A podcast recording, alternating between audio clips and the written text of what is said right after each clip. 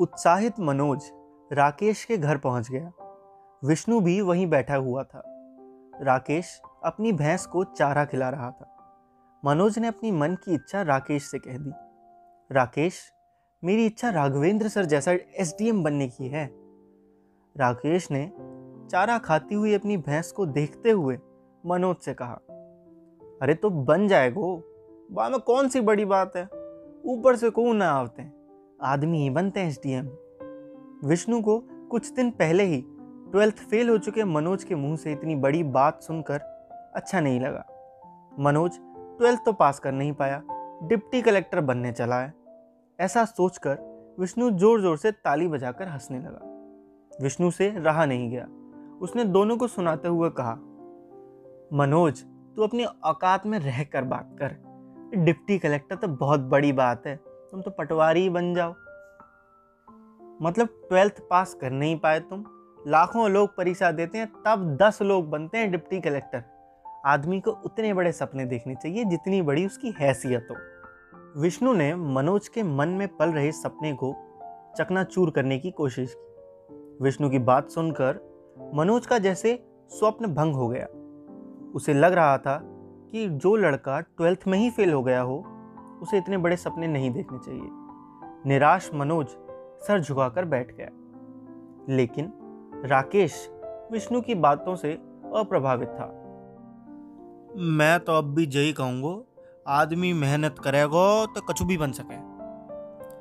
विष्णु को राकेश की बात में अपनी पराजय महसूस होने लगी। उसने अब राकेश पर व्यक्तिगत आक्रमण करने का मन बना लिया। राकेश, तू तो भैंस चरा तू क्या जाने पढ़ाई लिखाई की बातें? मैं ट्वेल्थ में फ़र्स्ट क्लास पास हुआ हूँ। जब मैं डिप्टी कलेक्टर बनने की नहीं सोच रहा तो यह ट्वेल्थ फेल मनोज। ये कैसे बन जाएगा डिप्टी कलेक्टर? राकेश अपनी आदत के अनुसार शांत बना रहा। वह विष्णु के आक्रमण से भड़का नहीं। मनोज के मन में कुछ देर पहले आया उम्मीद का झिलमिलाता प्रकाश अचानक दूर हो गया। विष्णु ने अपने विचारों से मनोज के मन में कुछ देर पहले आए उत्साह के तूफ़ान को जैसे ठंडा सा कर दिया था। वह सपनों की रंगीन दुनिया से अचानक यथार्थ की ज़मीन पर आ गिरा था। अरे मैं तो अनपढ़ गवार हूँ, मोह तो जो समझ आवता है, मैं बोल देता हूँ, तू बुरा ना मान विष्णु। राकेश ने पराजय स्वीकार करने के भाव से कहा। मनोज और राकेश पर अपनी विजय से प्रसन्न विष्णु ने मनोज को सलाह दी। देख मनोज तू इस जन्म में तो ट्वेल्थ पास करना पावेगा। इसीलिए नौकरी करने के सेक चिल्ली वाले सपने तू छोड़ ही दे। मैं तेरा दोस्त हूँ, इसीलिए सलाह देता हूँ, अपने गाँव में नाश्ते की कोई अच्छी दुकान नहीं है। बढ़िया गर्म समोसे, पकौड़ी, जलेबी की बहुत डिमांड रहेगी गाँव में। टेंपो चलाने से अच्छा काम रहेगा तेरे लिए। राकेश को विष्णु का यह सुझाव पसंद नहीं आया। उसने कुछ देर सोचकर विष्णु से कहा, विष्णु तू परेशान ना हो। सब ठीक हो जाएगा। तू एक काम कर, मेरी भैंस को थोड़ा चारा डाल दे। मैं तब तक बचिया को बाँध देता हूँ। अपनी वजह से प्रसन्न विष्णु ने चारा लिया और भैंस के सामने टंकी में डालने लगा। भैंस ने राकेश के स्थान पर अपरिचित विष्णु को देखा तो बिगड़ गई। उसने अपनी गर्दन हिलाई और विष्णु को सींग मारने के लिए झपटी। विष्णु इस अप्रत्याशित आक्रमण से संभल नहीं पाया। और वह पीठ के बल गिर पड़ा। राकेश और मनोज को भी इस तरह की दुर्घटना की आशंका नहीं थी, पर जब उन्होंने देखा कि विष्णु ज़मीन पर चित्त पड़ा है और भैंस उसे फिर से मारने के लिए अपनी रस्सी को झटके दे रही है तो दोनों ने लपक कर विष्णु को उठा लिया। विष्णु की साँसें तेज चलने लगी थी। होश में आते ही उसने पूरी घटना का जिम्मेदार राकेश को घोषित कर दिया। विष्णु अब राकेश को खरी खोटी सुनाने लगा। राकेश ने मंद मंद मुस्कुराते हुए अपनी सफ़ाई दी। अरे, शुरू में तो यार तीन चार बार मुझे भी पटक दिया था रूपा ने। वो तो धीरे धीरे पहचानने लगी। पहले बार मैं खूंटा उखाड़ कर भागती थी। इतना कहकर राकेश भैंस की गर्दन पर हाथ फिराता रहा। भैंस काफ़ी देर तक राकेश का प्यारा स्पर्श महसूस कर अपनी गर्दन हिलाती रही। विष्णु जे भैंस भी लगातार अभ्यास से जा खूंटे पर रहना सीख गई जानवर भी लगातार एक ही काम करते रहे हुए तो सीख जाते हैं। तो हम तो फिर भी आदमी हैं। आदमी के लिए कुछ भी कठिन ना है। राकेश ने एक आक्रामक विराम के बाद अपने मन में बहुत देर से रुकी हुई बात को विष्णु से कही। विष्णु को उम्मीद नहीं थी कि अनपढ़ राकेश भैंस के उदाहरण से पढ़ाई और सफलता के सिद्धांत की बात समझाएगा। राकेश की बात सुनकर मनोज ने उसे गले से लगा लिया। मनोज के मन में छाई घोर निराशा के बीच एक बार फिर उम्मीद की किरण फूट पड़ी। मनोज घर चला गया। रात भर वह छत पर लेटा, अपने सपनों में खोया रहा।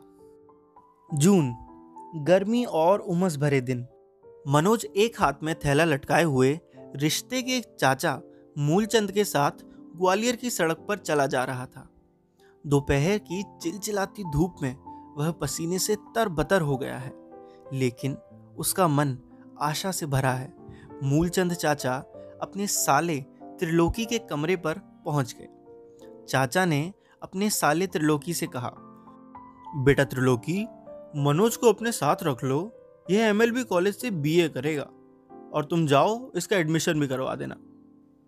त्रिलोकी एमएलबी कॉलेज में बीए सेकेंड ईयर का स्टूडेंट था।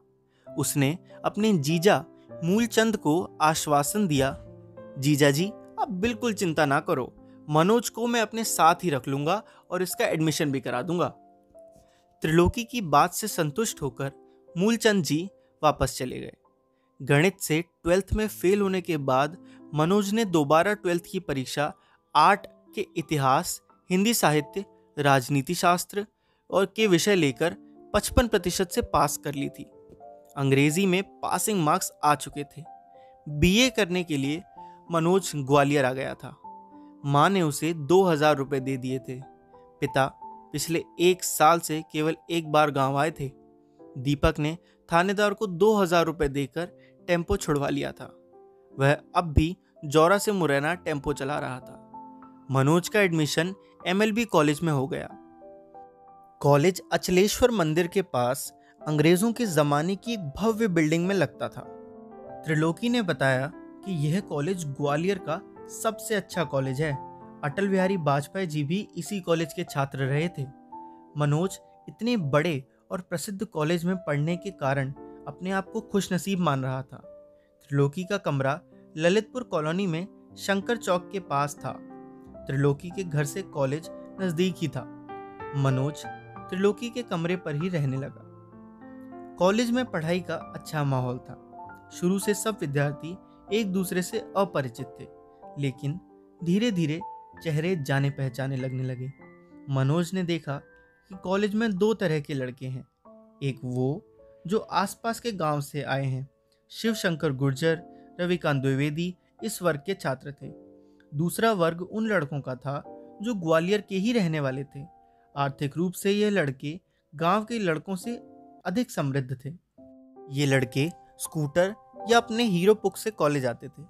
मनीष द्विवेदी, संजय श्रीवास्तव, अमित दीक्षित और जगमोहन इस वर्ग के छात्र थे। इन छात्रों की एक खासियत थी। ये सभी छात्र पहले गणित और बायोलॉजी के छात्र थे। पीएमटी में असफल होकर ये सभी बीए के मैदान में कूदे थे। आज क्लास खाली थी। पेड़ के नीचे चबूतरे पर इन दोनों ग्रुप के लड़कों का जमावड़ा था। सभी का परिचय आपस में हो चुका था, पर आज लड़कों के इतिहास पर चर्चा चल निकली। किसी ने पूछा तो मनीष द्विवेदी ने जवाब दिया, ट्वेल्थ में मेरा बायोलॉजी सब्जेक्ट था। सेवेंटी परसेंट आए थे मेरे, पर पीएमटी में नहीं हुआ, इसीलिए बीए करने आया हूँ। मैं अब पीएससी की तैयारी करूँगा। जगमोहन भी कम नहीं था। उसने कहा कि उसकी कॉलोनी में एक भाई साहब पीएससी की तैयारी कर रहे हैं। इसीलिए वह भी पीएससी देगा। संजय श्रीवास्तव इंग्लिश लिटरेचर का विद्यार्थी था। वह लेक्चरार बनना चाहता था। अब मनोज की बारी थी। उसने सोचा कि यहाँ तो सभी लड़के होशियार हैं। अधिकतर तो ट्वेल्थ में फ़र्स्ट क्लास पास हैं। वह तो एक बार ट्वेल्थ में फेल भी हो चुका है। दूसरी बार आर्ट के विषय से उसके पचपन प्रतिशत आए हैं। एक तो वह गाँव से आया है तो वैसे ही उसे ये शहरी लड़के सीरियसली नहीं ले रहे होंगे। यदि वह यह बता देगा कि वह ट्वेल्थ में आठ से उसके पचपन प्रतिशत आए थे और उससे पहले एक बार गणित में फेल भी हो चुका है तो इतने होशियार लड़कों के ग्रुप में उसे खड़ा भी नहीं होने दिया जाएगा। अच्छे लड़कों का साथ ही उसकी तरक्की का रास्ता बनाएगा, ऐसा मनोज को लग रहा था। इसीलिए उसने अपने दोस्तों से कहा, ट्वेल्थ ट्वेल्थ में मैंने भी गणित से किया है, पर मेरे परसेंटेज थोड़े कम रह गए। पैंसठ पैंसठ आए थे। मनोज की हिम्मत सत्तर परसेंट तक नहीं पहुँची। उसने पैंसठ परसेंटेज से संतोष किया और महसूस किया कि वह इस ग्रुप के नज़दीक आ गया है। वह जानता था कि यहाँ कोई किसी की मार्कशीट नहीं देखेगा। इसीलिए झूठ बोलने के बाद भी पोल खुलने का कोई खतरा नहीं है। एक अंतिम शहरी लड़के, अमित दीक्षित ने तो जैसे धमाका दिया। उसने सभी को संबोधित करते हुए कहा, पीएससी का स्तर मेरे लायक नहीं है। मैं तो आईपीएस बनूँगा। मेरी पर्सनैलिटी पर तो पुलिस की वर्दी ही सूट करती है। रोमांच चाहता हूँ यार मैं अपनी लाइफ में।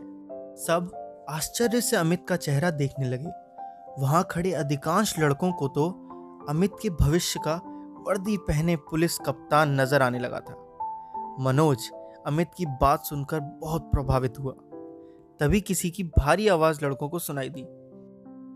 आप लोग क्लास के वक्त यहाँ बातें क्यों कर रहे हैं? सामने कॉलेज के प्रिंसिपल सर खड़े थे गोविंद प्रसाद शर्मा। उनके शब्द कोमल किंतु भारी थे। जब कोई लड़का अपनी जगह से हिला डुला नहीं और किसी के मुँह से डर के मारे कोई आवाज़ नहीं निकली तो प्रिंसिपल सर ने फिर कहा, आप लोगों को इस समय क्लास में होना चाहिए। प्रिंसिपल सर कॉलेज में अनुशासन के कट्टर समर्थक थे। उनको सामने देखकर जब कोई भी कुछ नहीं बोला तो रविकांत द्विवेदी ने हिम्मत की। सर, आज पॉलिटिकल साइंस के सर छुट्टी पर हैं, इसीलिए उनका पीरियड खाली है। प्रिंसिपल सर जानते थे कि लड़के यदि इस तरह खुले मैदान में पेड़ के नीचे चर्चा करते रहेंगे तो कॉलेज में जो क्लास चल रही है, उनको व्यवधान होगा, तथा इन लड़कों को भी फ्री समय में गप्पे लगाने का शौक लग जाएगा। इसीलिए प्रिंसिपल इस आदत को ही विकसित नहीं होने देना चाहते थे। उन्होंने सबसे कहा, आप लोग क्लास में रूम में चलिए, मैं आता हूँ। क्लास में पहुंचकर मनोज ग्रुप के सबसे स्मार्ट और सबसे महत्वाकांक्षी लड़के अमित के साथ जाकर बैठ गया। उसकी इच्छा अमित से दोस्ती करने की होने लगी। लेकिन अमित ने गाँव में आए दुबले पतले मनोज से मित्रता करने में ज़्यादा रुचि नहीं दिखाई। बल्कि वह एक शहरी लंबे लड़के मनीष द्विवेदी के पास जाकर बैठ गया। प्रिंसिपल सर क्लास में आए। उन्होंने बातों में वक्त बर्बाद नहीं किया और लड़कों को सीधा पढ़ाना शुरू कर दिया। उन्होंने पहला प्रश्न किया क्या आप लोगों में से कोई मार्क्सवाद के बारे में कुछ बता सकता है? सब चुप। गणित और बायोलॉजी में ट्वेल्थ पास लड़कों को मार्क्सवाद के बारे में कुछ भी नहीं पता था। कुछ देर पूर्व, आईपीएस बनने की इच्छा रखने वाले अमित दीक्षित को भी मार्क्सवाद के बारे में कुछ नहीं पता था। सब तरफ़ सन्नाटा था। मनोज ने मार्क्स के बारे में बारहवीं में पढ़ा था। मार्क्स के बारे में प्रिंसिपल साहब को बताकर, वह ना केवल क्लास की नज़र में, बल्कि प्रिंसिपल सर की नज़र में भी अपनी योग्यता सिद्ध कर सकता था। उसके लिए यह अच्छा मौका था। उसने हिम्मत करके अपना हाथ खड़ा किया तो प्रिंसिपल सर के चेहरे पर हल्की मुस्कुराहट तैर गई। उन्होंने कहा, चलो, इतनी बड़ी क्लास में कोई तो है जो मार्क्सवाद के बारे में जानता है। क्या नाम है तुम्हारा? मनोज ने प्रिंसिपल सर के साथ साथ पूरी क्लास को अपना नाम बताया। मनोज कुमार शर्मा। प्रिंसिपल सर ने कहा, बहुत बढ़िया, बताओ क्या जानते हो तुम मार्क्सवाद के बारे में? मनोज ने मार्क्स के बारे में बताया। सर, दुनिया में अमीर और गरीब दो वर्ग हैं। अमीर वर्ग अपने लालच के लिए गरीब वर्ग का शोषण करता है। इसीलिए गरीब वर्ग को अपने अधिकार अमीरों से छीन लेना चाहिए, यही कार्ल मार्क्स कहते थे। उसने ट्वेल्थ की राजनीतिक शास्त्र में मार्क्सवाद पढ़ा था। उसे जितना और जैसा भी याद रहा वो उसने बता दिया। प्रिंसिपल सर ने कहा, दोस्तों, यहाँ अमीर वर्ग को पूंजीपति और गरीब वर्ग को सर्वहारा कहा गया है। वेरी गुड, मनोज, बैठ जाओ। इसके बाद प्रिंसिपल सर ने लगभग आधा घंटा मार्क्सवाद पर बहुत अच्छा लेक्चर दिया।